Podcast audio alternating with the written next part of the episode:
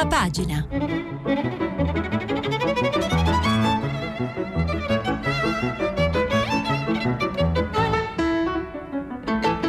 Questa settimana i giornali sono letti e commentati da Lucia Conte, giornalista dell'agenzia di stampa Asca News.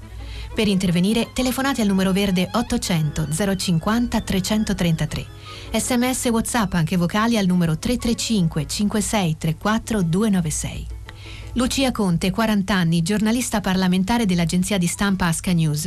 Beneventana di nascita, vive a Roma da 20 anni. Laureata in scienze della comunicazione, a 25 anni entra a far parte della redazione di AP Biscom, occupandosi di politica. Oggi collabora anche con l'Huffington Post. Buongiorno e ben ritrovati a prima pagina. Oggi è lunedì 29 luglio e i giornali si concentrano ancora tutti sulla vicenda del carabiniere ucciso a Roma nella notte tra il 24 e il 25 luglio scorso e sono due le sono due i temi su cui si concentrano eh, i principali quotidiani una, da un lato c'è la ricostruzione di quella notte che presenta ancora dei punti poco chiari e dall'altro c'è la vicenda della foto di uno eh, dei due mm, arrestati, un ragazzo americano, mm, colui eh, il quale avrebbe, secondo la sua confessione, eh, sferrato le 11 coltellate che hanno portato alla morte del vicebrigadiere Mario Cerciello Rega, una foto che lo ritrae in caserma manettato e bendato, una foto che stando a quanto raccontano i quotidiani italiani, sta diventando un caso anche negli Stati Uniti e che secondo alcuni esperti potrebbe portare anche all'estradizione del ragazzo negli Stati Uniti. Oggi ci saranno i funerali del carabiniere ucciso in diretta televisiva. Ieri c'è stata la Camera Ardente a Roma, hanno reso omaggio alla salma il Premier Conte, eh, la sindaca di Roma Virginia Raggi e altri esponenti politici eh, dalla Meloni a una delegazione del Partito Democratico. E, ehm, mh, partiamo da Repubblica che oggi titola La vergogna e il dolore, mentre l'arma punisce l'autore del bendaggio durante l'interrogatorio, il ministro Salvini non vede il problema. Conte, trattamento lontano dai nostri valori, i media statunitensi immagine sconvolgente, aperte due inchieste. E a pagina 6 Federica Angeli eh, ricostruisce, fa il punto su quella notte, eh, spiegando appunto che ieri è stato diffuso ehm, l'audio dell'allarme dato ehm, al 112 da, ehm, dalla persona che era stata derubata dai due giovani americani, ehm, un romano tale Brugiatelli, che in un primo momento si era pensato fosse un informatore dei carabinieri e, e per questo motivo diciamo, si, si, era ipotizzato eh, che avesse chiamato direttamente eh, le forze dell'ordine ehm, senza passare diciamo, per il numero dell'emergenza, ma dice Federica Angeli appunto mh, ascoltare questo primo audio spazza via ogni dubbio su quello che per giorni è stato un punto interrogativo importante per comprendere le modalità di intervento del vice brigadiere Cercello Rega e del suo collega Andrea Variale. A lungo nella ricostruzione di questa prima fase si si è ipotizzato che Brugiatelli fosse un informatore delle forze dell'ordine, il quale in virtù di questo rapporto avrebbe chiesto un intervento per riavere il borsello bypassando i canali ufficiali. Invece dagli, auto, dagli audio diffusi ieri sembra proprio che non sia così. E, mh, sono tanti comunque ancora i, i buchi diciamo, nella ricostruzione di quella notte e, mh, e soprattutto Carlo Bonini e Fabio, e Fabio, Tonacci, sempre su Repubblica a pagina 7, ehm, si concludono diciamo, la loro ricostruzione della, della notte eh, parlando dell'ultimo depistaggio. E, ehm, quando eh, i, i, carabinieri sulle prime si mettono in verità sulle tracce di due assassini magrebini, perché questo è quello che racconta, che racconta Brugiarelli e questo racconta Varriale, il carabiniere che era in compagnia, ehm, che accompagnava la gente che è stato ucciso.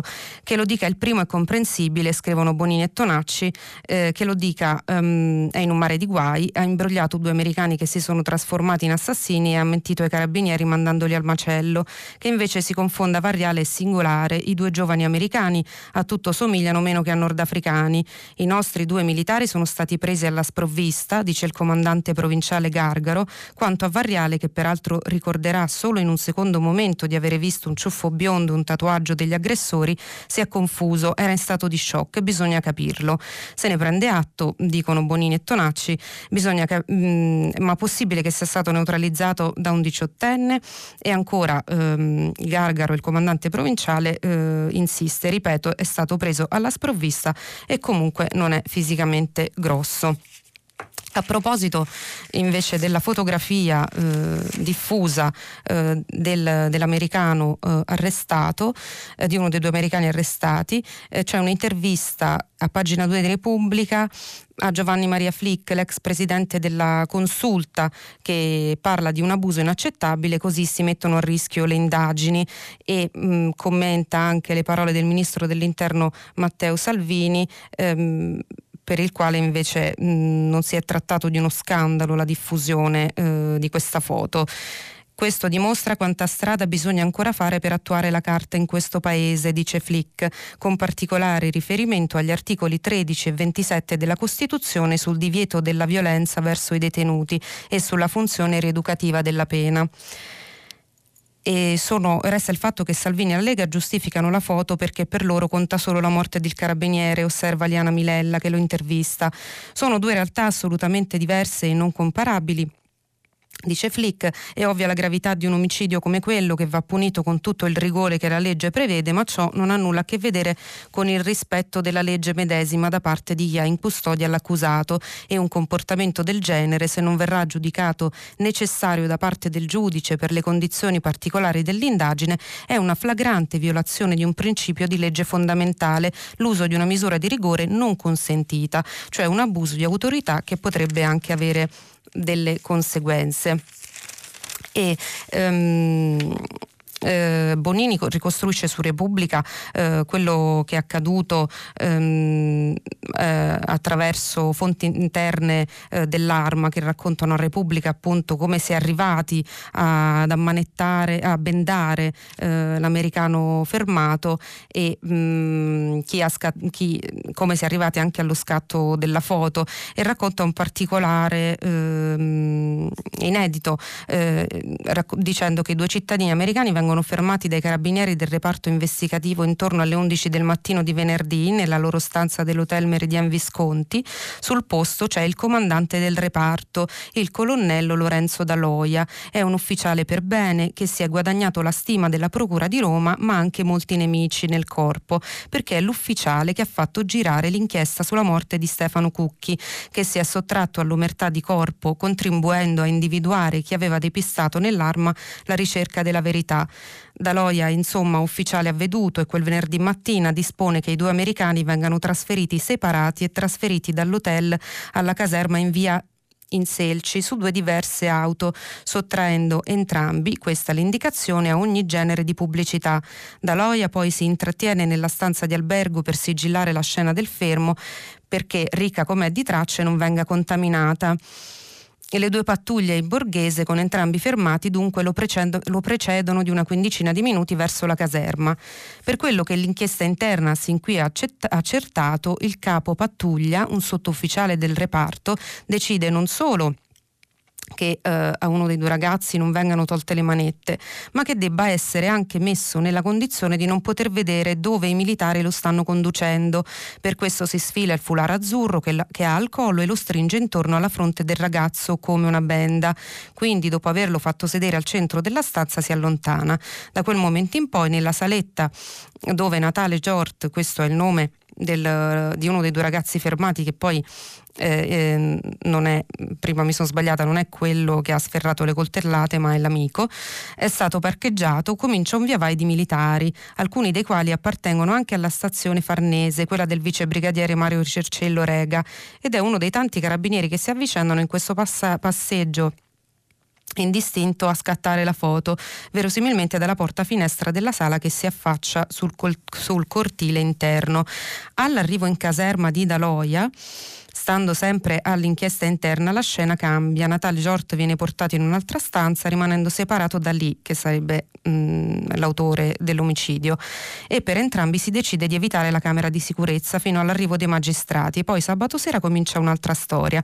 La foto comincia a circolare, forse anche per danneggiare il comandante del reparto, Daloia, che come ricorda Bonini è mh, mm, quello che ha fatto diciamo, eh, girare l'inchiesta sulla morte di Stefano Cucchi e che si è sottratto all'omertà del corpo contribuendo a individuare chi aveva depistato.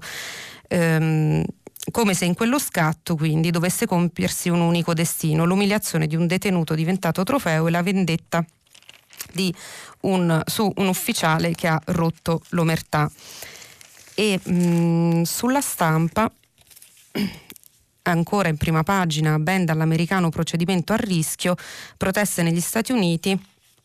C'è un'intervista a um, pagina 5 al, eh, al, professore emerito di legge eh, dell'Università di Harvard, Alan Dershowitz, che dice eh, se io fossi l'avvocato dei due ragazzi arrestati a Roma userei subito quella foto per invalidare l'intero processo.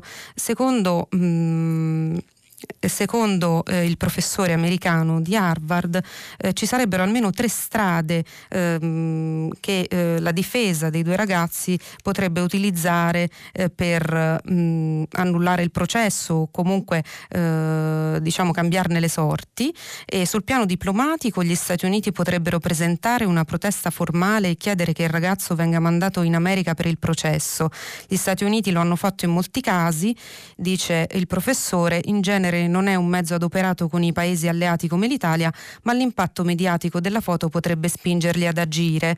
E mh, mm, inoltre eh, dal punto di vista giuridico ehm, Dershowitz sostiene che negli Stati Uniti quella foto potrebbe addirittura far saltare l'intero processo e dice sono sicuro che anche da voi esiste la possibilità di usarla per andare ben oltre l'invalidazione della confessione o di altre prove raccolte e poi eh, indica anche una strada eh, di un eh, ricorso diciamo, eh, alla Corte europea dei diritti dell'uomo alla quale potrebbero rivolgersi subito gli avvocati eh, dei due ragazzi americani fermati usando la foto come la prova di un trattamento che viola la legge per bloccare o annullare eh, il processo. E, mh, mm, sulla, sempre sulla stampa ehm, si racconta della famiglia eh, dei, del ragazzo eh, arrestato eh, preoccupata e ehm, che ieri ha diffuso una, diciamo una,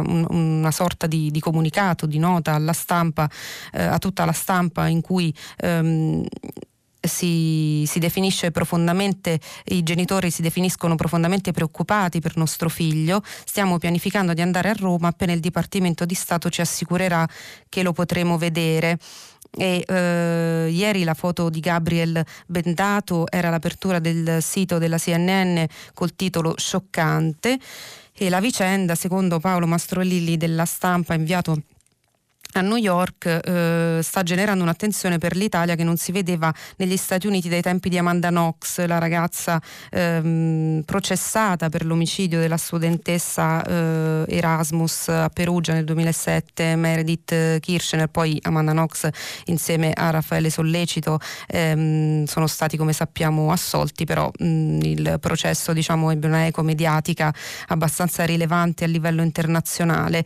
E, mh, dunque, secondo secondo uh, questo pezzo della stampa l'attenzione dei media americani è simile. E, um, Mastroili racconta anche off the, re- che off the record i genitori, eh, genitori, del ragazzo spiegano che Finnegan non ha ancora visto nessuno che parli inglese, dialogando con l'avvocato attraverso un interprete. Sono molto preoccupati perché considerano il sistema legale italiano confuso e il loro primo scrupolo è garantire che il figlio abbia un buon rappresentante e sappia cosa sta firmando. In verità, ehm, poi come ci ha detto Luigi Spinola a Radio Tremondo, eh, i i quotidiani, i giornali americani ne tratta, trattano del caso dell'omicidio del vice brigatiere da parte di questo ragazzo americano, eh, ma mh, soltanto finora da un punto di vista della cronaca, mentre i quotidiani italiani mh, diciamo, insistono molto eh, sul fatto che eh, la vicenda eh, stia suscitando negli Stati Uniti un'indignazione simile eh, a quella mh, appunto per il delitto di Perugia eh, del 2007. Ancora ehm, sul Corriere della Sera, um, a proposito sempre di questa fotografia, c'è Fiorenza Sarzanini che intervista a pagina 5 il procuratore generale di Roma Giovanni Salvi eh, che dice ho analizzato ogni fase degli interrogatori avvenuti venerdì scorso e posso escludere che ci sia stata alcuna mh, forma di costrizione. Ancora eh, assicura Giovanni Salvi, il procuratore generale di Roma, identificheremo tutti i carabinieri presenti in quella stanza per valutare il comportamento di ognuno. C'è chi ha deciso di bendare l'indagato, ma c'è anche chi non ha fatto nulla per impedirlo e chi non ha poi denunciato l'accaduto. Ogni eventuale violazione delle regole sarà perseguita. Che cosa rischiano? Una sanzione per omessa vigilanza e per omessa denuncia.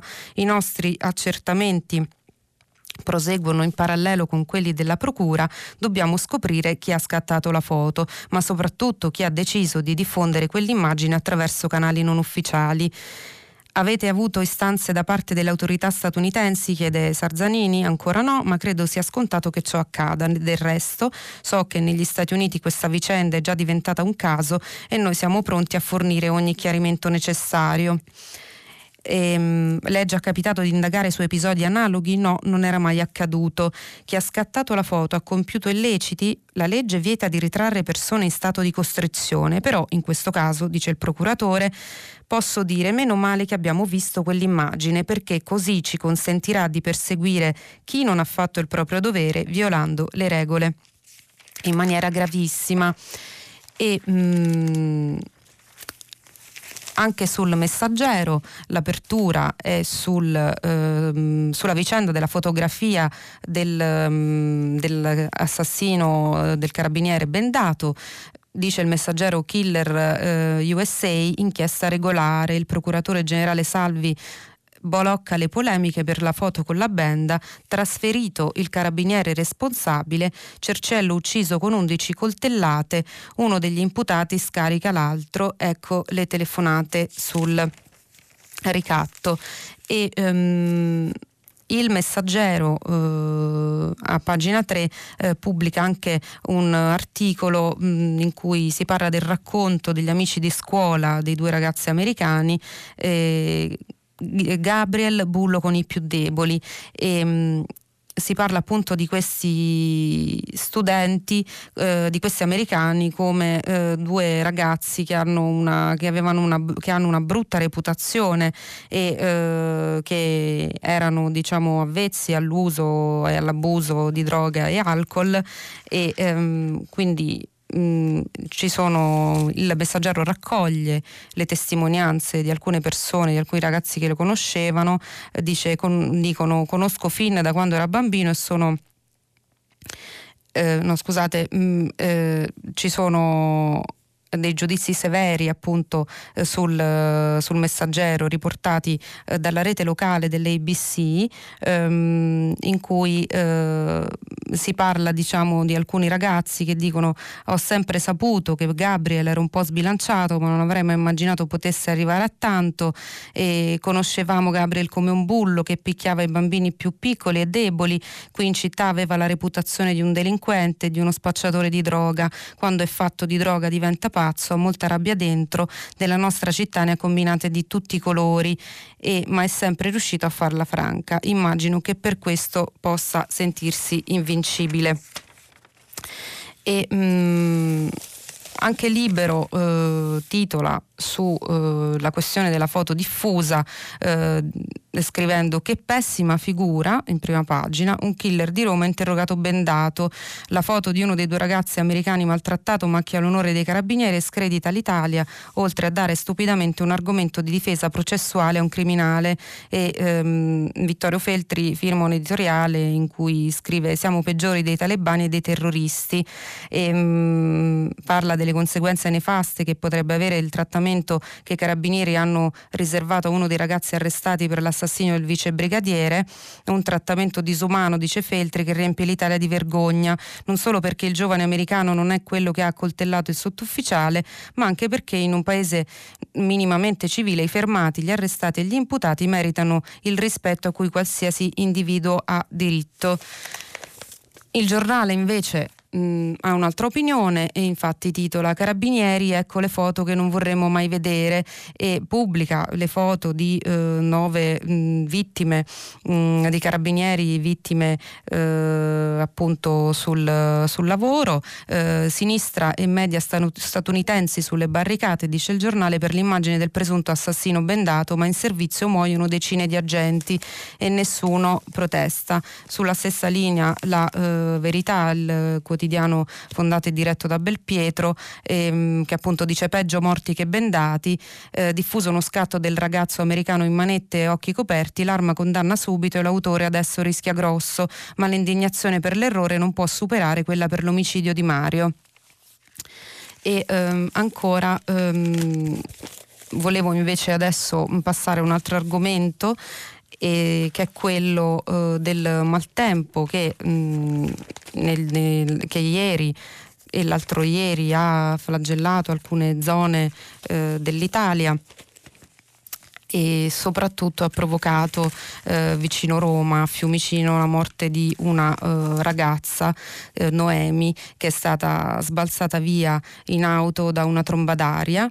Mm, è stata sbalzata via eh, mentre si trovava nella sua smart un distributore di benzina dove aveva acquistato delle sigarette e la furia di questa tromba d'aria eh, ha sollevato la sua automobile scaraventandola a 200 metri su un guardrail e purtroppo non c'è stato nulla da fare, aveva soltanto 26 anni. E, mh, a pagina 15 di Repubblica ehm, c'è un'intervista a Carlo eh, Cacciamani che è responsabile del centro funzionale centrale della protezione civile ehm, in cui si parla di questi fenomeni estremi che ehm, accadono sempre più spesso eh, anche eh, in Italia che invece fino a qualche tempo fa eh, guardavamo diciamo da lontano soltanto mh, mm, come dire eh, avvenire nel, negli Stati Uniti. E mh, mm, invece eh, dice eh, Carlo Cacciamani Dopo 20 giorni a 30-35 gradi l'atmosfera è carica come una molla. Più l'atmosfera è calda, maggiore è la quantità di vapore acqueo che può contenere, oltre alla sua instabilità. In gergo la chiamiamo energia convettiva potenzialmente disponibile. In un'estate a 30 gradi i temporali estivi non mancano, ma sono temporali normali. In un'estate a 35 gradi i fenomeni estremi diventano più frequenti e violenti. È come se l'atmosfera fosse satura di benzina. Oggi parliamo di una tromba d'aria a Fiumicino, qualche giorno fa a Pescara abbiamo avuto chicchi di grandine come palle da tennis. Non sono fenomeni nuovi, li abbiamo registrati anche in passato, ma non con una frequenza così serrata. Una tromba d'aria come quella di Fiumicino si poteva prevedere? Puoi prevedere 24 ore prima che ci saranno fenomeni intensi e invitare la popolazione a spostarsi solo se necessario. Un amministratore potrebbe chiudere ponti o sottopassi o stare pronto a chiuderle nel caso in cui la situazione peggiori, ma una tromba d'aria la vedi 10-15 minuti prima e lì francamente non puoi fare molto e um, quindi questa è um, la riflessione uh, che fa l'esperto ehm, sul, appunto sul maltempo eh, a cui stiamo assistendo legato ai, soprattutto ai cambiamenti climatici. E, ehm, passando a un altro argomento, ci sono mh, due eh, interviste che volevo segnalarvi. Una è eh, quella al ministro della giustizia Bonafede che sul Corriere della Sera annuncia annuncia che questa settimana porterà in Consiglio dei Ministri la riforma della giustizia e una riforma sulla quale la Lega ha già mh, fatto sapere di aver letto una bozza mh, fin troppo timida, una bozza che non piace al ministro Salvini e Bonafede dice non so a quale testo si riferisce Salvini ma quello che abbiamo presentato è il frutto di costanti incontri avuti con la ministra della Lega Giulia Bongiorno oltre che del confronto con magistrati e avvocati. Io resto aperto al dialogo con tutti ma al punto in cui siamo arrivati mi aspetto un atteggiamento costruttivo e favorevole per ridurre i tempi dei processi. E mh, in questa riforma, mh, spiega il ministro Bonafede, ci sarà anche eh, un, il cambiamento del meccanismo degli eletti al CSM dopo le polemiche ehm, e dopo ehm, l'inchiesta su eh, il PM Luca Palamara che è stato sospeso dalle sue funzioni e dallo stipendio perché è indagato a Perugia per corruzione e ehm, dunque Bonafede dice mh, hanno, che, che, verrà modificato il meccanismo di elezione eh, dei, dei, componenti del CSM, prima ci sarà il sorteggio tra i candidati e poi l'elezione vera e propria, dunque i componenti del CSM saranno eletti come prescrive la Costituzione. È un modo per sottrarre l'organo di autogoverno alle derive del correntismo e restituire credibilità alla magistratura e alla giustizia, insieme alla regola che dopo aver fatto parte del CSM non si possono ricoprire incarichi apicali apicali per quattro anni e altre modifiche. Mm, sul messaggero invece viene intervistato il ministro eh, dell'istruzione Bussetti che annuncia un concorso eh, entro eh, quest'anno, entro il 2019 per mettere in regola i eh, precari della scuola e eh, il ministro ehm, Bussetti eh, annuncia che questa settimana eh, presenterà in Consiglio dei Ministri un pacchetto scuola lo schema di decreto legge è stato inviato da giorni a Palazzo Chigi per l'istruttoria preliminare e salvo so- sorprese sarà approvato in una delle prossime riunioni prima della pausa estiva. Dentro ci sono importanti misure per il precariato e per il trasporto scolastico, per garantire la continuità del corpo degli ispettori in attesa del nuovo concorso, per la sicurezza degli edifici scolastici e l'antincendio. Quanto ai precari cosiddetti storici, il decreto prevede due misure, l'avvio di percorsi abilitanti speciali e il bando di un concorso concorso riservato. Questo concorso verrà bandito entro la fine del 2019, dice Bussetti, saranno effettuate circa 24.000 assunzioni tra i docenti che abbiano almeno tre anni di servizio negli ultimi otto della cosiddetta terza fascia, altre 24.000 assunzioni saranno poi riservate ai laureati per un totale di circa 48.000 posti per la scuola secondaria che si sommano ai 17.000 che bandiremo nei prossimi giorni prima della pausa estiva su eh, infanzia e primaria. Stiamo aprendo una nuova stagione di concorsi, dice Bussetti. E, mh, mm, non può mancare mh, mm, anche oggi diciamo, eh, il punto sullo stato del governo eh, Conte. E, mh, mm, c'è anche oggi la quotidiana, polemica, la quotidiana polemica tra i due alleati Lega e Movimento 5 Stelle. È una polemica mh, oggi sulla TAV e un bot e risposta sulla TAV, ma mh, è interessante. Ehm, una polemica sulla TAV che adesso vi riassumo eh, in maniera sintetica.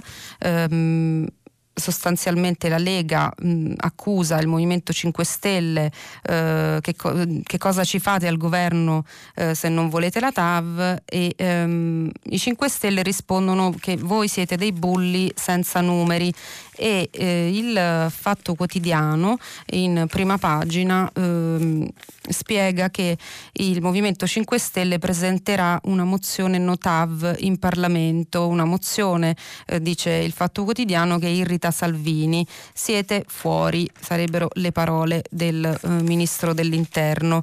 E, mh, mm, scrive il Fatto Quotidiano. Mh, mm, che questa mozione è la mossa, si dovrebbe discutere il 7 agosto, ultima seduta prima della pausa estiva, anche se la data non è ancora certa, in Senato dovrebbe avvenire questa discussione e mh, mm, il Fatto Quotidiano parla di una mossa disperata del Movimento 5 Stelle per evitare l'implosione interna e lasciare traccia della propria contrarietà all'opera a cui il governo di cui fanno parte ha appena dato il via libera. È la mossa pensata per uscire da una situazione esplosiva, chiedere di calendarizzare subito il testo e mostrare che in Parlamento esiste una maggioranza favorevole allo spreco, ma senza far saltare il governo, anche a costo di assistere a una scena imbarazzante perché l'esito è scontato, voteranno sì Lega, PD, Forza Italia e Fratelli d'Italia. Per evitare la figuraccia, pare l'esecutivo non darà il proprio parere sulla mozione come di norma avviene rimettendosi all'aula. E così la forma sarà salva. La sostanza, seppur celata pure, i 5 Stelle non faranno cadere l'esecutivo sul TAV. Questa strategia, per così dire, di lotta e di, e di governo sta creando non pochi malumori alla Lega che ieri ha deciso di sbertucciare l'alleato. Se per i 5 Stelle la TAV è un delitto, uno spreco, un crimine, un regalo a Macron e al partito del cemento che ci stanno a fare in un governo che la realizzerà, possono dimettersi, nessuno li obbliga, hanno ironizzato i capigruppo della Lega Molinari e Romeo. E mh, mm, a proposito del eh, governo eh, c'è una retroscena sul Corriere della Sera eh, in cui si parla di una mm, strategia del Carroccio che porterebbe a un voto l'anno prossimo. Il Carroccio è l'ipotesi voto, eh, Giorgetti suggerisce una via per le elezioni a febbraio Ehm, per Salvini si sta, eh, scrive Marco Cremonesi eh, su eh, Il Corriere, per Salvini si sta avvicinando il momento della decisione, chiudere con il governo del cambiamento, ammettere prima di tutto con se stesso che la fase frenetica inaugurata nel giugno dello scorso anno sia ormai esaurita, oppure andare avanti. La data da segnare è il 6 agosto, quel giorno in Senato. Si concluderà l'iter il decreto, del decreto sicurezza bis, uno dei provvedimenti cruciali del Ministro dell'Interno ed è lì che il governo rischia davvero davvero. La riflessione è attribuita a Giancarlo Giorgetti, che avrebbe anche rappresentato al Quirinale le sue convinzioni sulla difficoltà del governo giallo-verde. Attenzione, in Lega c'è chi sostiene che per lui non esista un piano B nel senso che se anche il progetto non andasse in porto, Giorgetti potrebbe dare le dimissioni dallo strategico incarico a Palazzo Chigi, che come sappiamo è sottosegretario alla presidenza del Consiglio. Ehm, nella riflessione attribuita a Giorgetti, scrive il Corriere, la Lega potrebbe accettare una crisi pilotata che metta in sicurezza la manovra finanziaria 2020, che sarebbe condotta in porto da un governo di minoranza, guidato magari dallo stesso Giuseppe Conte, ma senza l'opposizione della Lega che si limiterebbe a non votarla. Insomma, una sorta di non sfiducia in cambio della garanzia di un ritorno alle urne in tempi accelerati, non oltre febbraio. Un voto in cui la Lega si presenterebbe da sola con lo stesso refrain del 2018, Salvini Premier. Nessuna alleanza con Forza Italia e nessuna con Fratelli d'Italia. E, ehm, a proposito dello stato del governo, eh, volevo leggervi una, un editoriale che fa Luca Ricolfi sul Messaggero, eh, che dice se avvolgiamo il film all'indietro e ci chiediamo che cosa predicevano i protagonisti della politica un anno fa quando il governo giallo-verde muoveva i primi passi, dobbiamo rispondere. Nessuno ci ha azzeccato. E eh, ricordate le previsioni di alcuni ministri, per loro il PIL sarebbe potuto crescere del 2% nel 2019 del 3% nel 2020 quanto al deficit pubblico il livello del 2,4 sarebbe stato sostenibile, meno incauto di qualche suo ministro, il governo ripiegava su stime più caute di crescita del PIL e fantasticava di investimenti pubblici per decine di migliaia di euro, mentre l'opposizione, come Cassandra, prevedeva ogni sorta di sfracelli, una nuova recessione, il crollo dell'occupazione, l'aumento della disoccupazione, lo spread fuori controllo. E dice Ricolfi a un anno di distanza possiamo invece constatare che nessuna delle mirabolanti previsioni con tanto tanta sicurezza che con tanta sicurezza venivano avanzate si è realizzata e l'economia a quanto pare predilige la prosa. È vero, ci sono stati momenti difficili, ma dopo un anno la situazione sul versante finanziario è rassicurante, anche grazie al cambio di orientamento della politica monetaria. E, eh, dice Ricolfi, eh, non si può, mh, mm, non, il, il, temuto deficit al 2,4 viaggia verso il 2,1, le ingenti perdite virtuali registrate sui mercati finanziari nel 2018 sono oggi completamente assorbite e hanno lasciato il posto a un leggero saldo positivo. L'occupazione è aumentata di circa 100.000 addetti, la disoccupazione è diminuita di circa 200.000 unità. Nello stesso tempo però non si può non osservare che né la produzione industriale né l'export vanno bene. Ci sono circa 160 tavoli di crisi crisi aziendali aperti, gli investimenti pubblici ristagnano, i cantieri restano bloccati, le ore di cassa integrazione straordinaria sono raddoppiate in un anno, con un impatto paragonabile alla perdita di 50.000 posti di lavoro. Insomma, la situazione non è né eccellente come ci raccontano i governanti e né catastrofica come cerca mm, di eh, convincerci l'opposizione. La situazione, dice Ricolfi, è semplicemente mediocre. E in prospettiva che cosa accadrà con la legge di bilancio? Anche su questo assistiamo alla consueta divaricazione fra le previsioni, e, mh, mm, mentre è probabile che la realtà, come è successo finora, smentirà sia l'uni che gli altri. Per qualche mese assisteremo alla consueta sceneggiata con l'Europa che si concluderà con un mediocre compromesso. Quanto alle tasse, le parole d'ordine saranno rimodulazione e riordino. E, mh, quest'autunno non vedremo né il crollo dell'economia secondo Ricolfi né la sua ripartenza grazie all'illusorio carburante di quota 100 e, reddito di, e al reddito di cittadinanza. Ancora una volta la mediocrità sarà la nostra cifra. È un vero peccato perché il fatto che le cose non vadano troppo male forse dovrebbero aprire lo spazio per tentare qualche mossa di rilancio della crescita, mosse che per, ess- per essere efficaci dovrebbero essere non troppo elettorali e non troppo gravose per i conti pubblici, o ancora meglio essere a costo zero, a partire dalla mossa che da decenni è il sogno probito di ogni imprenditore, una riduzione degli adempimenti burocratici che almeno in questo ci renda finalmente simili agli altri eh, paesi europei. E, mh, mm, su Repubblica viene eh, raccontata una, una sto- la storia di ehm, allora di un appuntamento che si svolge a New York, ovvero i campionati del mondo del eh, videogioco dei record, ovvero Fortnite, eh, in cui il più vecchio campione ha 21 anni, sugli spalti sono in 20.000 e sognano di sparare su quel palco.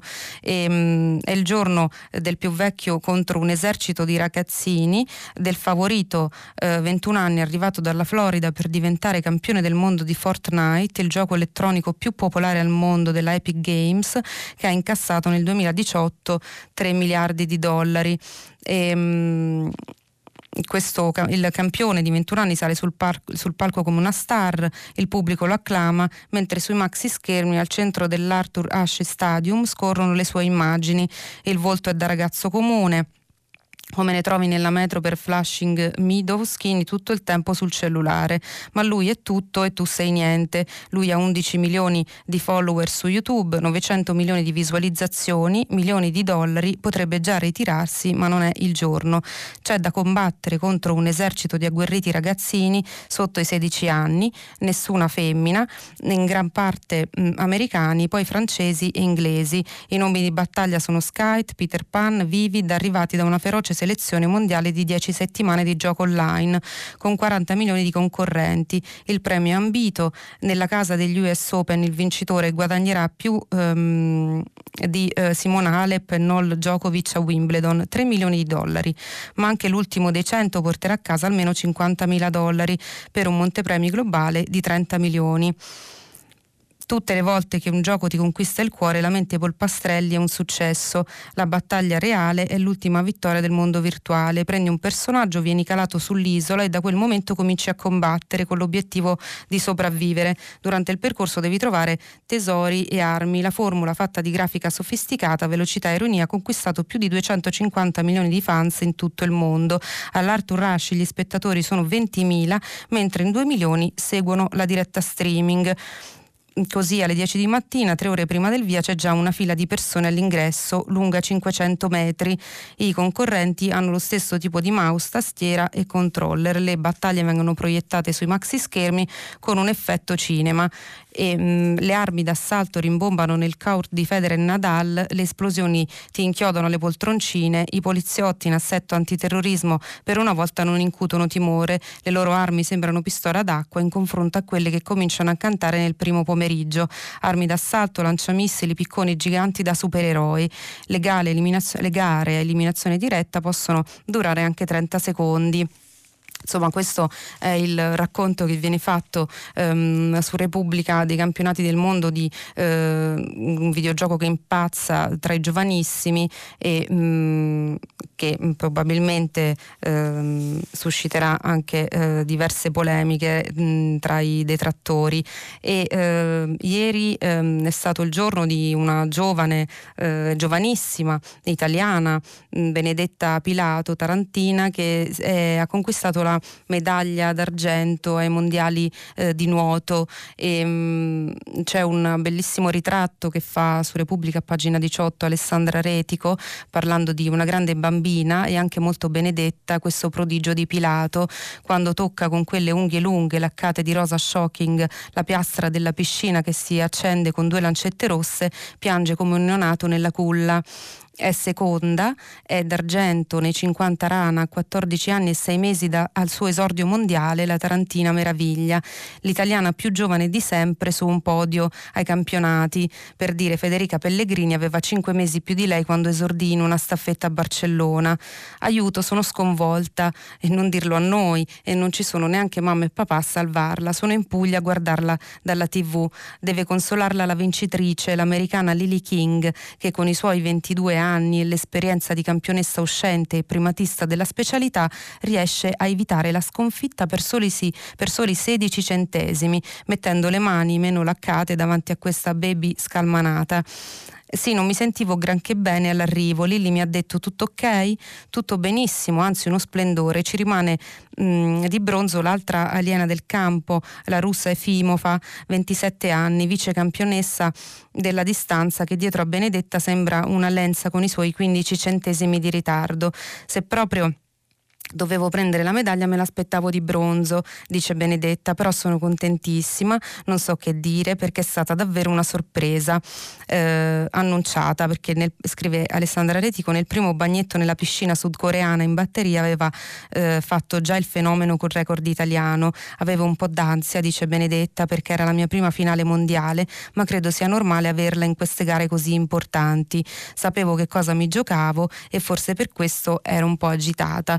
Il il mio allenatore mi ha detto di stare calma perché essere in finale era già un grande risultato, ma questo lo sapevo. Tutti mi hanno detto di vivermela.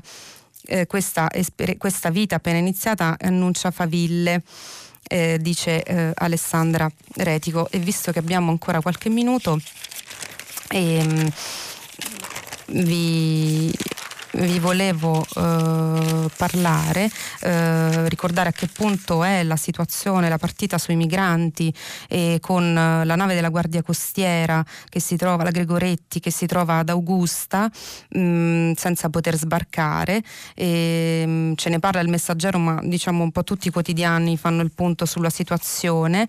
E la nave della Guardia Costiera ha a bordo da venerdì mattina 131 migranti soccorsi nei giorni precedenti, ma nessuno dei naufraghi è autorizzato a sbarcare tranne in caso di emergenze mediche e così è successo due sere fa quando sono stati fatti scendere una donna all'ottavo mese di gravidanza, il marito e due figli piccoli e per gli altri è sempre valido l'ordine impartito dal ministro dell'interno Matteo Salvini che per legge ha il compito di indicare il porto di sbarco. Mm, niente porto di sbarco, ha detto Salvini, finché la Commissione europea non si farà carico di tutti eh, gli immigrati mh, mm, recuperati. E ieri anche il ministro delle infrastrutture Toninelli, responsabile della Guardia Costiera, si è messo in linea con il collega leghista. Ora l'Unione Europea risponda perché la questione migratoria riguarda tutto il continente, ma a, Brusse- a Bruxelles, complice il weekend e la fase di vuoto di potere tra la vecchia Commissione in carica e la nuova ancora da insediare, tutto tale pace. Quindi l'Italia resta in attesa. Sappiamo che Palazzo Chigi ha inviato una lettera a Bruxelles chiedendo alla Commissione di coordinare le operazioni di ricollocazione dei migranti e da Bruxelles sono partiti i contatti con i Paesi membri per raccogliere la disponibilità le persone che sono state soccorse il 25 luglio scorso sono state prelevate da diversi gommoni mentre erano in mezzo al mare. E ognuno ha fatto la sua parte perché tre imbarcazioni sono state soccorse dalla Guardia Costiera libica altre hanno proseguito la navigazione entrando all'interno della zona SAR maltese 100 persone ehm, a bordo sono state recuperate dalla valletta. Il nostro paese ha inviato due motovedette della Guardia Costiera e della Guardia di Finanza e quindi i 135 migranti sono stati portati sulla eh, Gregoretti, la nave dalla quale ora non riescono a sbarcare. E, um, la rassegna di oggi finisce qui, vi aspetto dopo la pubblicità per il filo diretto. Ben trovati al filo diretto, vi ricordo che stiamo pubblicando i vostri messaggi anche vocali sul sito di Radio 3. Pronto? Pronto, buongiorno. Buongiorno. Sono Federico da Padova. Senta, io vorrei intervenire sulla questione della foto dello scandalo. Sì. Faccio una piccola premessa e poi arrivo al sospetto, posso? Prego. La piccola premessa è che eh, solidarietà, solidarietà piena e totale all'arma dei carabinieri.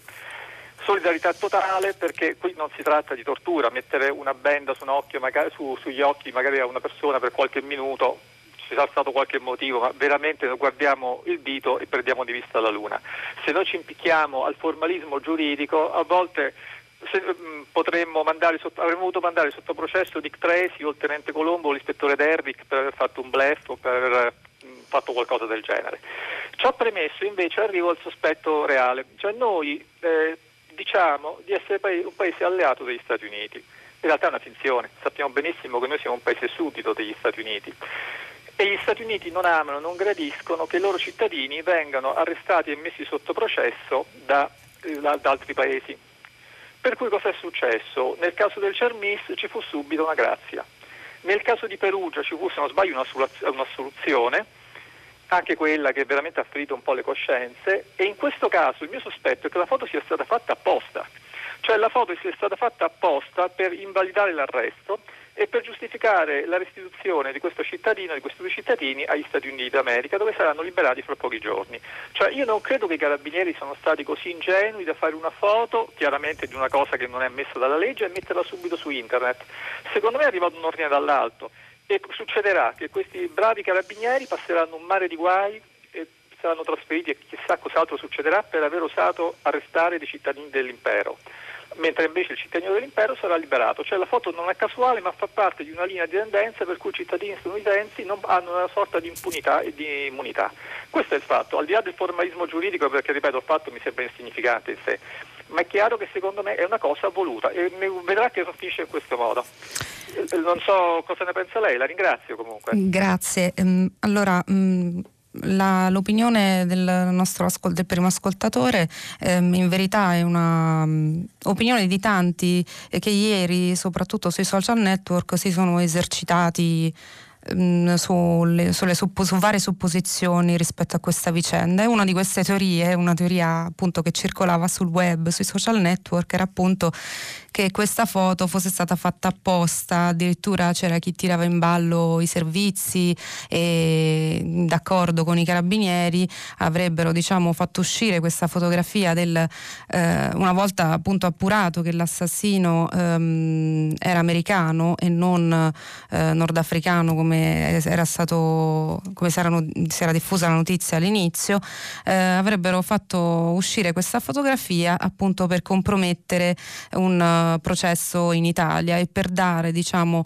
il fianco fornire il fianco al, agli Stati Uniti eh, per chiedere appunto o un'estradizione o comunque che venisse considerata non valida ehm, la confessione del ragazzo in verità, allora, innanzitutto il ragazzo, ricordiamolo, eh, che è stato fotografato bendato, è, eh, non è l'autore diciamo, dell'assassinio, ma il suo complice, comunque sono tutti quanti, mm, hanno concorso diciamo, all'assassinio del carabiniere. E, ehm, mh, io voglio dire che mi sembra, mh, mm, non condivido questa teoria, so che circola, l'ho vista anche io ieri sui social network, e, mh, mm, non la condivido perché la foto è stata scattata comunque ehm, la mattina dell'arresto mi sembra diciamo inverosimile che in poche ore si possa mettere su una sceneggiata di questo tipo, credo piuttosto che come è avvenuto anche in altre occasioni dell'arresto di Carola Rachete o um, in precedenza l'arresto di Cesare Battisti uh, sia stata violata una norma del codice di procedura penale che vieta appunto la pubblicazione di foto e la diffusione di foto di persone private della loro libertà ammanettate, poi sappiamo che in casi eclatanti in cui in passato si è diciamo, violata questa norma e poi eh, inoltre penso che eh, non, non, faccia onore come dire, eh, al, allo Stato di diritto mostrare un, um, un arrestato uh, bendato o comunque ammanettato in una situazione in cui non sembrava ce ne fosse bisogno, circondato da agenti, non c'era alcun pericolo di fuga, però mh, sembra che eh, il procuratore generale che ha mh, indagato sulla questione ha detto, come ho letto anche sul Corriere della Sera, che eh, assolutamente questa questione non ha compromesso le immagini, eh, non, non, non comprometterà la confessione, non compromette la confessione, tuttavia il carabiniere eh, autore del, um, de, del, gesto di bendare eh, il ragazzo è stato trasferito, si sta cercando di capire chi ha diffuso la foto anche se secondo il procuratore Salvi in verità potrebbe aver fatto un buon gesto perché altrimenti non l'avremmo mai saputo. E, um, comunque ehm, diciamo che non, non, è nuova in America eh, è successo spesso insomma eh, che, che, si diffonde, che, si diffondessero le foto di persone ammanettate insomma è, un, um, è una, una, consuetudine. Il problema in questo caso era la benda e eh, voglio dire, mi sembra un po' azzardata questa teoria, anche se comunque ne prendiamo atto. So che circolava sui social network e adesso l'abbiamo sentita anche in radio. Passiamo alla prossima telefonata. Eh, buongiorno. Pronto? Sì. Buongiorno, sono Fulvio di Arezzo. Buongiorno eh, Fulvio. Io chiamo per, per, per, diciamo da noi non ha piovuto molto, ha piovuto sì, ma non ha piovuto una cosa, una, una cosa normale. Eh, mi scusi, normale. da dove chiama? Arezzo. Arezzo. Ha piovuto abbondante, dopo purtroppo la ragazza che, lì, che della tromba d'aria ha, ha, ha, ha, fatto volare la macchina, quelle purtroppo sono cose estreme, ma da noi, da noi il problema, da noi in, nell'Aretino, quello, per quello che ha piovuto, per i danni che ha fatto, dipende solo che non facciamo nessuna manutenzione né in campagna né in città né nelle pianure, non facciamo manutenzione perché supponiamo dove ha allagato in certe zone e io le conosco bene perché io sono uno che faccio 1000-1200 km l'anno a piedi nelle nostre campagne, sono un accompagnatore eh, CAI. E, manutenzione non l'ha fatta nessuno, queste riforme sono state fatte nell'830 più o meno la riforma del Poldina ma eh, quella è roba che ogni 4-5 anni, 10 al massimo ho fatto manutenzione, sono 30 anni che nessuno, ma, ma sono anche 50 che non fa più manutenzione. Le città sono, io eh, quando pioveva ero in città mi sono son messo un sacco nero, ho provato i pantaloni, ho fatto una gonna con un sacco, questi vali sono andato in giro per la città, eh, i tombini eh, in più non prendono l'acqua perché sono stati fatti in un modo sbagliato perché i tagli delle griglie dall'acqua devono essere longitudinali, non trasversali, però l'hanno fatto in quel modo, vanno modificati se funzionano. È sempre il discorso la manutenzione. Noi non facciamo manutenzione. Io domenica mattina ho perso, mezzo, l'ho perso mi sono dedicato a me, mezza giornata alla strada dove noi andiamo in campagna, ma non io, è pubblica, e abbiamo pulito i fossi con un'altra persona. Eh, eh, perché la prossima volta quelli erano tutti chiusi e fate i danni, perché l'acqua dalle, dalle colline va accompagnata. E, eh, non si può lasciare le galline aperte e poi dice la colpa è della volpe. No, la colpa è nostra che abbiamo rilasciato le galline aperte. Grazie eh, signor Fulvio d'Arezzo. Sicuramente mh, il problema della scarsa manutenzione eh, e della scarsa cura del, della scarsa manutenzione sia in città che della scarsa cura del paesaggio, ehm, eh, spesso flagellato dalla speculazione edilizia, è un tema che, che mh, affligge eh, il nostro paese da tempo, eh, ricordiamo le alluvioni che hanno, portato, hanno seminato diciamo, morte in tante città negli anni passati. E, e il fatto di agire solamente con dei decreti di emergenza nel momento in cui il fatto e le tragedie sono già avvenute non sembra insegnarci a invertire, a invertire la rotta in questo senso, eh, non sembra eh, portare gli amministratori ehm, a una maggiore cura del paesaggio e delle città.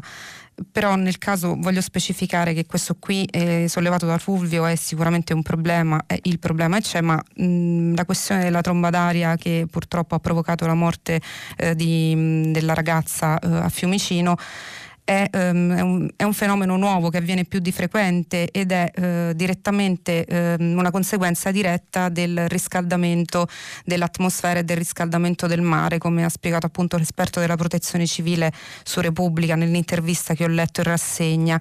Um, con il mare a, a, temperature così calde, con le estati con temperature così calde, eh, diventano più frequenti eh, temporali eh, che somigliano più a uragani, cicloni e trombe d'aria, cose che fino a qualche tempo fa erano sconosciuti appunto nel nostro paese e ehm, provocano anche grandinate eh, con eh, chicchi grossi come palle da tennis e quindi mm, pericolosissimi. Sono anche fenomeni difficili da prevedere ehm, che arrivano all'improvviso. Dunque sicuramente c'è il tema della scarsa eh, manutenzione dei, del paesaggio e mh, mm, delle, delle, città, eh, ma il tema del cambiamento climatico mi sembra che in questo caso eh, sia eh, da individuare come il responsabile degli episodi che sono avvenuti, ehm, che sono avvenuti l'altro ieri. E passiamo alla prossima telefonata, pronto? Eh, buongiorno, sono Lorenzo, chiamo dalle Dolomiti. Eh, buongiorno minori, Lorenzo. Minori le definisco io perché non mm. tutte le Dolomiti sono uguali, non tutte sono iperturistiche. Eh, così, le Dolomiti colpite l'autunno scorso dall'uragano Vaia. Eh, che qua ha lasciato dei segni ben chiari mm. e, e ben definiti, ma eh, questo ci dovrebbe fare ragionare, prendere coscienza che eh, viviamo in un'epoca eh, che eh, noi abbiamo determinato, noi genere umano abbiamo determinato, ma non è questo di cui volevo parlare, volevo eh, far notare come eh, ci sia una differenza di, di peso nell'informazione tra il, il, carabiniere ucciso dai due statunitensi, che sono statunitensi non americani, continuiamo a chiamarli americani, sì. ma eh, sono statunitensi. Sono statunitensi, sì. sì eh, no? E eh, i 100 migranti morti nell'ultimo eh, naufragio nel Mediterraneo. Mi sembra che il, il peso che viene dato alle, alle due cose è sproporzionato nei confronti del militare eh, ucciso. Il militare oltretutto ucciso da due statunitensi ubriachi. Quindi eh, noi come italiani, cioè come primi produttori di vino al mondo, dovremmo sentirci in qualche maniera tutti responsabili. Nel senso siamo produttori eh, di una sostanza stupefacente, no? mentre eh, i, i, i, naufraghi, i, i poveri migranti naufraghi non sappiamo niente, non, sicuramente non erano ubriachi, no? eh, e eh, sicuramente si potrebbe eh, parlarne un po' di più e avere un po' più un'idea eh, chiara di quali sono i motivi, ad esempio, che spingono le persone a rischiare la vita in questa maniera. No? Grazie, grazie Lorenzo.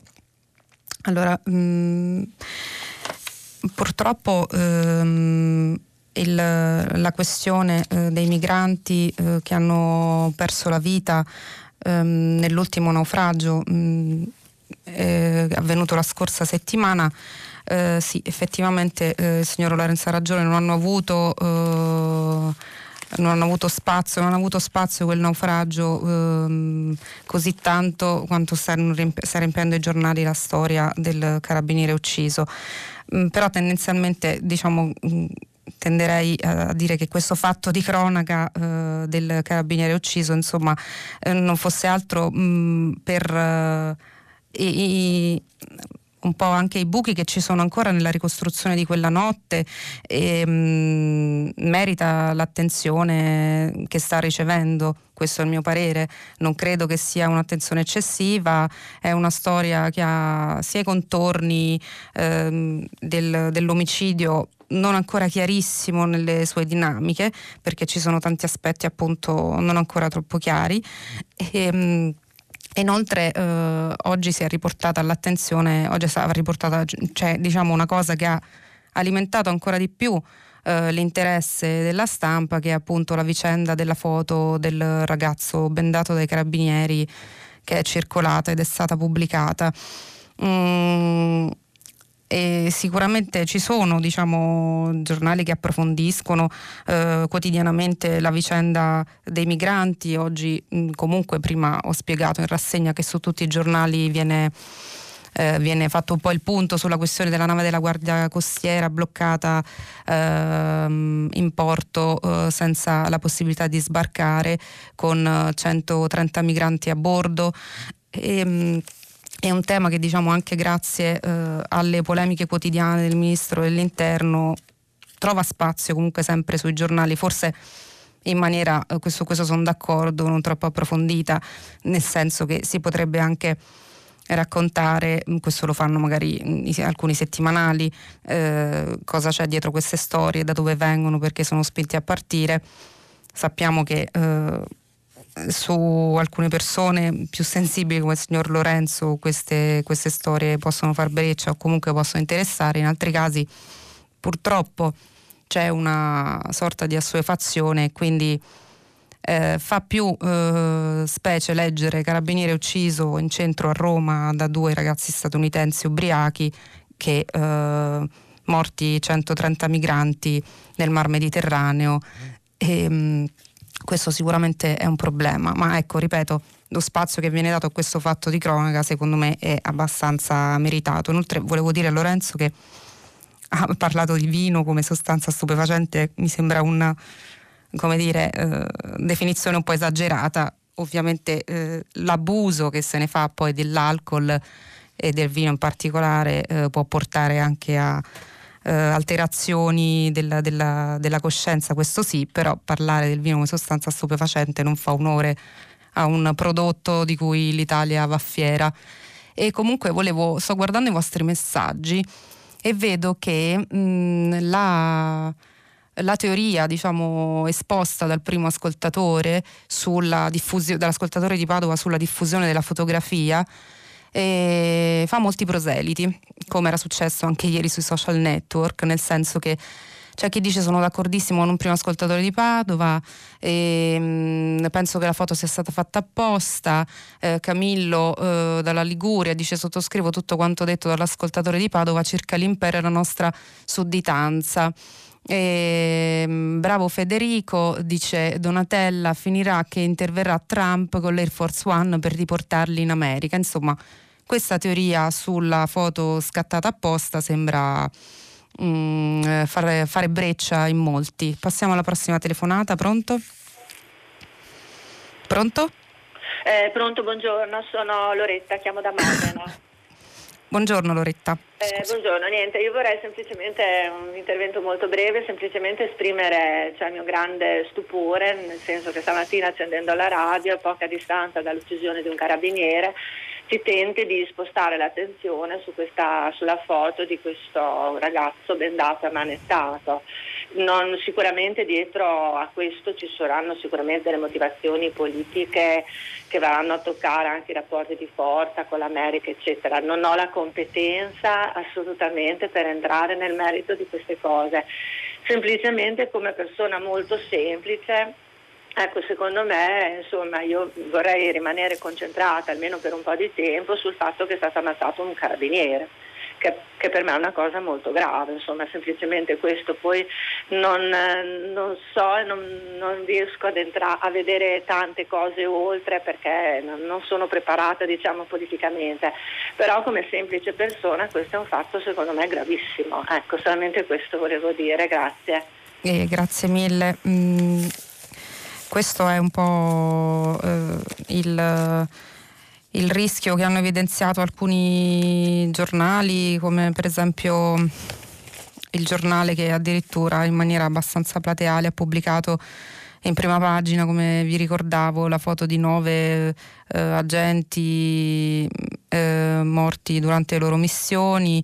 Eh, e, mm, parlando appunto del fatto che nessuno protesta per questo, che accade sempre, invece tutti quanti si indignano per la diffusione di questa fotografia, in verità io non penso sia così, in verità non credo uh, che uh, si stia togliendo qualcosa alla vittima, che sappiamo che è un servitore dello Stato, ha perso la vita durante il servizio, eh, mh, difendendoci appunto, difendendo la nostra sicurezza. E, mh, però dall'altro lato se accade una, una, vicenda come quella della fotografia che viene diffusa e, e che sappiamo in violazione delle nostre leggi dello Stato di diritto, in violazione del codice di procedura penale, non si può non darne conto. Poi mh, mi sembra insomma che tutti quanti abbiano, stiano rendendo omaggio, eh, l'omaggio dovuto a, a, questo vicebrigadiere purtroppo ucciso eh, in servizio e addirittura oggi, come ho ricordato, ci saranno i funerali in diretta televisiva eh, in, alle 11.55 e mh, credo anche un minuto di silenzio delle trasmissioni RAI alle 11.30. E, mh, mm, passiamo alla prossima telefonata, pronto? Pronto? Pronto? Sì, buongiorno. Sono in linea, ehm, sono Sandro Fati, telefono dall'Umbria e sono il presidente regionale della Federazione Canoa. Vorrei drammatizzare un pochettino il clima di, diciamo, che si sta instaurando in questi giorni, parlando di sport. Eh, a poco fa lei ha letto un eh, messaggio diciamo, dei risultati dei mondiali di nuoto. Sì Volevo ricordare anche che in questi giorni sono svolti a Bagnaluca in Bosnia i mondiali di canoa sì. dove l'Italia ha conquistato ben 10 medaglie d'oro, eh, 6 d'argento e qualcosa di bronzo, eh, dove la protagonista è stata anche qui una ragazza, Cecilia Manato, e mh, non ultimo un atleta della mia regione, della mia società ha conquistato la medaglia d'oro nella uh, discesa sprint a squadre.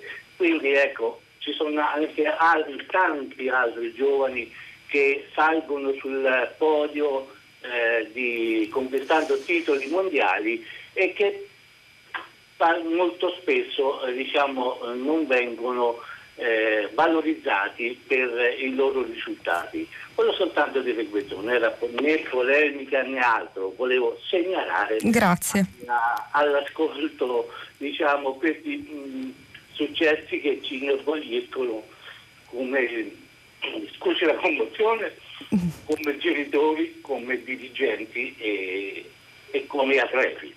Grazie, Grazie, mille per averci, io almeno non lo sapevo, per averci informato di questa bella, di queste belle vittorie dei nostri atleti ai mondiali di canoa in Bosnia e, um, grazie insomma al suo contributo e di averci dato questa notizia stamattina. Um, continuano ad arrivare messaggi soprattutto sulla, sulla vicenda del carabiniere ucciso e uh, rispondo a Benedetto che mi scrive quindi applicando la stessa logica nemmeno la cocaina sarebbe uno stupefacente assunta con responsabilità e moderazione non provoca alcun danno o no? Eh, la cocaina è legale, il vino no, rispondo a Benedetto. E, ehm, mh, l'alcol e quindi eh, anche il vino produce un'alterazione della persona, quindi una sostanza naturale o sintetica capace di determinare artificiosi stati di benessere che nell'uso ripetuto provoca dipendenza e assuefazione con conseguenze deleterie sul piano psichico e somatico. Giuliano dalle montagne biellesi scrive. E, ehm, mh, questa, mia, tutti si riferiscono alla mia affermazione eh, sul, eh, sul, fatto che il vino non fosse una sostanza stupefacente e ovviamente ehm, di tutte le cose eh, bisogna eh, guardarne l'abuso e non l'uso che se ne fa, ma ovviamente la differenza con la cocaina è conclamata visto che l'una è illegale e l'altro no. E, ehm, allora, ancora eh, è necessario sapere perché è stato bendato e ammanettato e poi fotografato, scrive Giuliana Da Lucca perché è stato bendato attraverso l'indagine interna eh, che è stata fatta di cui ehm, fa un piccolo resoconto Boni su Repubblica ehm, si dice che sia stato il, il, carabiniere che lo ha fatto si è giustificato dicendo che non voleva che, vedesse, che il, l'arrestato vedesse dove lo stavano portando. Fotografato probabilmente lo è stato fatto per denunciare questa, eh, questa violazione delle prerogative dell'arrestato o forse eh, per dileggio e ehm, per far girare la fotografia soltanto nelle chat interne e poi invece è uscita fuori e finita sulla stampa. E, ehm, comunque penso ci sono due inchieste che sono state aperte anche su questa questione, penso che eh, ne sapremo di più nei prossimi giorni. Eh, passiamo un'altra telefonata, pronto? Sì, pronto? Pronto, buongiorno. Pronto, buongiorno. Mi chiamo Andrea, chiamo da Torino. Io sono un appartenente alle forze dell'ordine. Ehm, la mia riflessione, io ho chiamato per questo motivo, ascoltandola mentre leggeva i giornali, specie nell'ultima parte di trasmissione, ho sentito che parlava di questi campionati del mondo di, Nuoto. giochi dove ci sono questi giocatori che sono anche poi youtuber eccetera, Instagram ah. che guadagnano milioni di, okay, dollari sì. E, e, mi è venuta a me da fare questa riflessione in relazione al, all'uccisione del carabiniere per, e, e, la mia riflessione è, che è anche poi una domanda è questa qua no? quanto vale il rischio di prendersi 11 coltellate andando in giro per strada a fare il proprio dovere. Mm. Vale 1500 euro al mese la media dei soldi che prendono gli appartenenti alle forze dell'ordine? Perché quello che è successo al carabiniere è una cosa che può succedere a qualunque appartenente alle forze dell'ordine. Perché noi quando andiamo in giro abbiamo degli obblighi e dei doveri di legge. Una signora che viene scippata noi siamo chiamati a intervenire anche semplicemente un, qualcuno che non paga un biglietto su un treno, ci chiamano a noi alle volte per dirimere le questioni, trovi quello che si è ubriacato, che ha preso cocaina, che, che è in stato alterato, ti dà 11 coltellate. Allora la mia riflessione era al di là, perché poi dopo si, si sente di tutto ovviamente adesso, no, in questi giorni, da, da, quelli che parlano adesso de, eh, de, de, ah, eh, che sono conte- quasi contenti che non siano africani ma siano solo americani perché così allora possono dare addosso perché oramai è tutto tifo, no? sembra di stare nelle curve degli stati, no? si, si, si, sta perdendo un po' la ragione, il senso della misura, un po' tutto. No? E alcuni magari ecco, subito sono partiti all'attacco perché eh, è stata pubblicata questa foto che, che, che, è roba, che, è una roba, indegna, però lasciamo stare.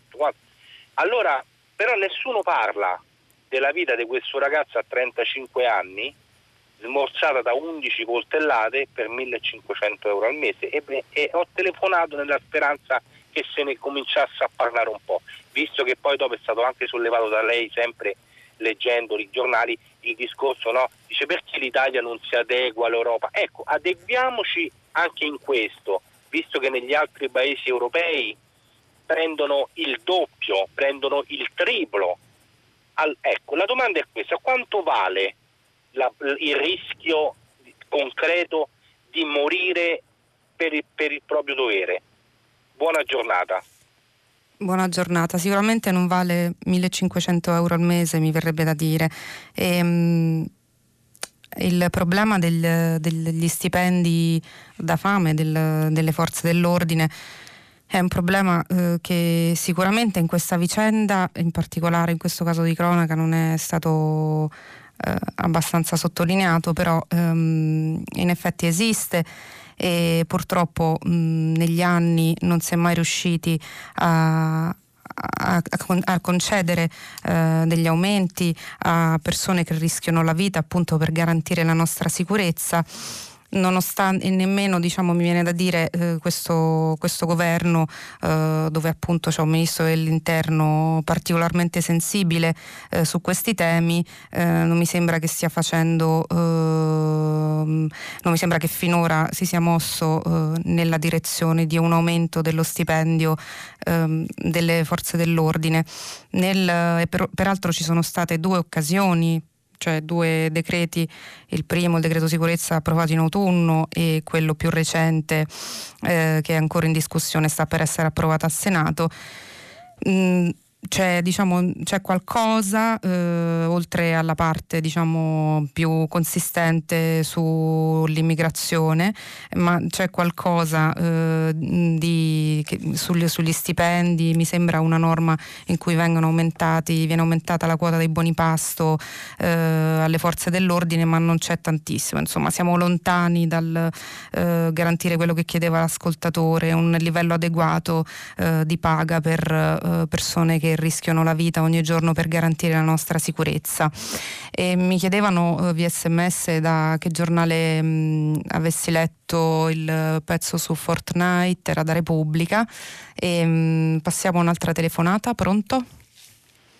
Buongiorno, sono Antonio della provincia di Verona. E... Buongiorno Antonio. Allora, io con tutto il rispetto che posso avere, anzi che ho per la notizia sul carabiniere, eccetera, però io vorrei ricordare che oggi, 29 luglio, è l'Overshot Day, cioè il giorno del sovrasfruttamento del pianeta. Dico questo perché l'Italia, ah, io sono un ex geologo che non ha mai potuto esercitare da geologo a 65 anni, e mm, noi abbiamo già superato il, diciamo, lo sovrasfruttamento del pianeta il 15 maggio, cioè io sono 45 anni che seguo questo problema e mi sembra che sia un problema quasi diventato eh, infastidente, nel senso che eh, quando si parla di questo mi sono trovato sempre a sentire due posizioni, gente che non so, sembra che sfili per difendere il pianeta, il pianeta non ha nessun problema, noi possiamo autodistruggerci tranquillamente che il pianeta non ha nessun problema, cioè finirà il suo ciclo quando il Sole diventerà una, una gigante rossa e polverizzerà il sistema solare e dall'altra parte scientisti che cercano di trovare delle soluzioni solamente da un punto, appunto, dal punto di vista scientifico. Cioè forse sarebbe il caso di, di pensare che quello che dobbiamo fare è per la nostra sopravvivenza e mi sembra che sia diventato un argomento talmente tabù che giustamente Amitav Ghosh in un suo bellissimo libro parla della grande cecità, cioè è un argomento talmente difficile da affrontare che nemmeno la letteratura riesce più a fare. Io le auguro una buona giornata, vorrei che qualche volta anche voi giornalisti parlaste di più di questo problema perché è un problema veramente importante. Buona giornata. Buona giornata, sono d'accordo. Oggi ho cercato di farlo mh, mm, collegandolo appunto a dei fatti di cronaca avvenuti come la morte della ragazza scaraventata da una tromba d'aria con la sua smart. Lì appunto ho parlato dei problemi dei cambiamenti climatici che affliggono il pianeta. E ha fatto bene a ricordarci che oggi, 29 luglio, è il giorno in cui abbiamo esaurito il mondo, il pianeta ha esaurito le risorse che ha disponibili in un anno ed è il 2019 l'anno in cui eh, questo giorno diciamo, eh, si celebra con più anticipo. Eh, è il 29 luglio, mh, poco più della metà dell'anno e noi abbiamo già esaurito tutte le risorse che il nostro pianeta ci mette a disposizione eh, in un anno. È un tema cruciale. Purtroppo eh, se ne parla poco nonostante eh, anche un movimento che quest'anno si è, ehm, si è molto sviluppato intorno a Greta e, però come dire mh, sembra che a livello eh, di governi non ci ancora non ci sia ancora la giusta consapevolezza o forse c'è ma eh, non è seguita eh, da da provvedimenti eh, che possono far fronte all'emergenza eh, climatica e che possano essere davvero efficaci. Mi sembra che ancora eh, si è sordi eh, al grido d'allarme che proviene da più parti, dai ghiacciai che si sciolgono e dalle temperature eh, infuocate che abbiamo visto anche quest'estate. Mm, purtroppo non mi sembra che si facciano ancora, eh, che si prendano ancora i dovuti provvedimenti eh, rispetto a questa vicenda. E, mm, a proposito eh, messag- ancora un messaggio sul carabiniere ucciso, eh, scrive Massimo Scotti, scusi con che è arrivato l'assassino con un'arma da guerra, quello di Pinocchio, perquisiscono solo me perché ho due protesi, Massimo Scotti da Milano, eh, alcuni giornali riportano che l'assassino avrebbe portato appunto il suo coltello a baionetta con cui poi ha ucciso il carabiniere eh, nel suo bagaglio imbarcato eh, un, sull'aereo, l'ha portato dagli Stati Uniti e evidentemente insomma non c'è stato alcun problema, eh, soprattutto perché diciamo che sui bagagli imbarcati spesso mh, ci sono meno controlli rispetto ai, a quelli che vengono fatti sui bagagli a mano alle persone che eh, si imbarcano sull'aereo. Passiamo a un'altra telefonata, pronto? Buongiorno, Buongiorno. Antonio di Roma. Buongiorno Senta, Antonio. Innanzitutto complimenti per la pacatezza della sua conduzione e complimenti anche alla redazione di Radio 3 perché devo dire che fanno una oculata scelta nel scegliere i giornalisti che conducono questo eccellente programma.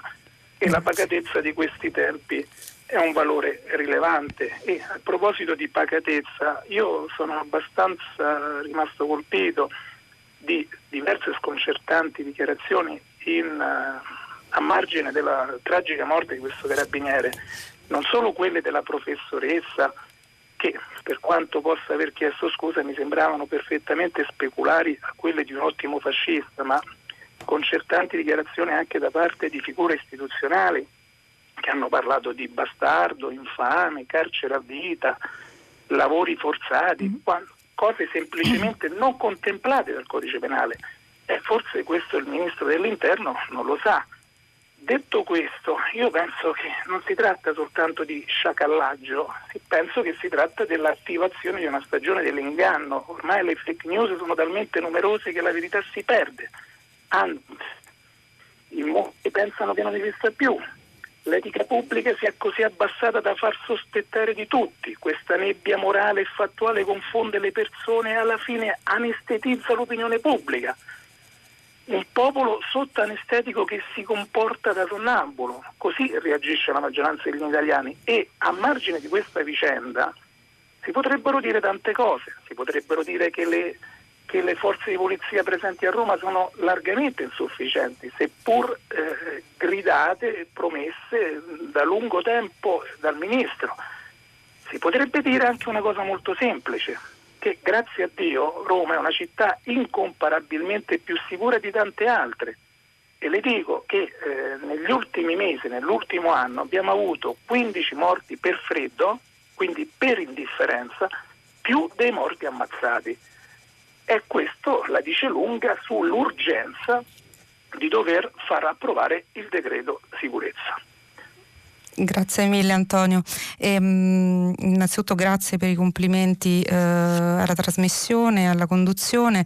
Eh, volevo dire che sicuramente uh, la percezione che, dell'insicurezza che viene diffusa anche con la complicità appunto di chi ci governa è, è è spropositata rispetto ai numeri eh, che si possono anche vedere da fonti ufficiali degli omicidi che avvengono a Roma e eh, in Italia che sono in costante diminuzione da diversi anni e mh, mm, sicuramente eh, Roma è una città insomma, sicura, molto più sicura di, di, altre, è un posto, io ci vivo da vent'anni, Antonio anche telefonava da Roma e, e, chiaramente quello che è accaduto è un episodio. E, mh, e, il tema della, della sicurezza è eh, chiaramente un po' un tema gridato eh, e eh, anche in, in, percepito in maniera falsa. E il problema eh, è che questa, questo gridare all'insicurezza e, eh, alla, che viene fatto spesso attraverso eh, i social network, attraverso i giornali e le televisioni da chi ci governa, eh, paga paga a livello elettorale e solletica come dire, la, la, ehm, l'attenzione e, eh, de, de, degli elettori e, è un tema che, che, piace, è un modo di fare che comunque stando ai sondaggi eh, e stando anche ultime, ai risultati delle ultime elezioni europee eh, sembra che sia un tema che comunque ha un suo tornaconto elettorale. Quindi purtroppo temo che mh, difficilmente eh, si riuscirà, eh, dovremo insomma eh, essere noi a riuscire a farlo leggere con lenti eh, più equilibrate e non soltanto attraverso la propaganda eh, dei politici. E, mh, cercare di approfondire, magari più spesso ehm, riportare numeri, riportare dati. E, mh, per cercare di per dare agli, agli, ascoltatori o ai lettori gli, e agli, agli elettori eh, gli strumenti per analizzare eh, in maniera più equilibrata eh, certe situazioni. E, ehm, mh, adesso la, mh, mm, eh, noi ci fermiamo e dopo il GR Marco Filoni conduce pagina 3 alle 10 come sempre tutta la città ne parla eh, condotta da Rosa Polacco. Approfondirà un tema posto da voi ascoltatori. Vi ricordo che ci potete riascoltare sul sito di eh, Radio 3. Buona giornata, a domani.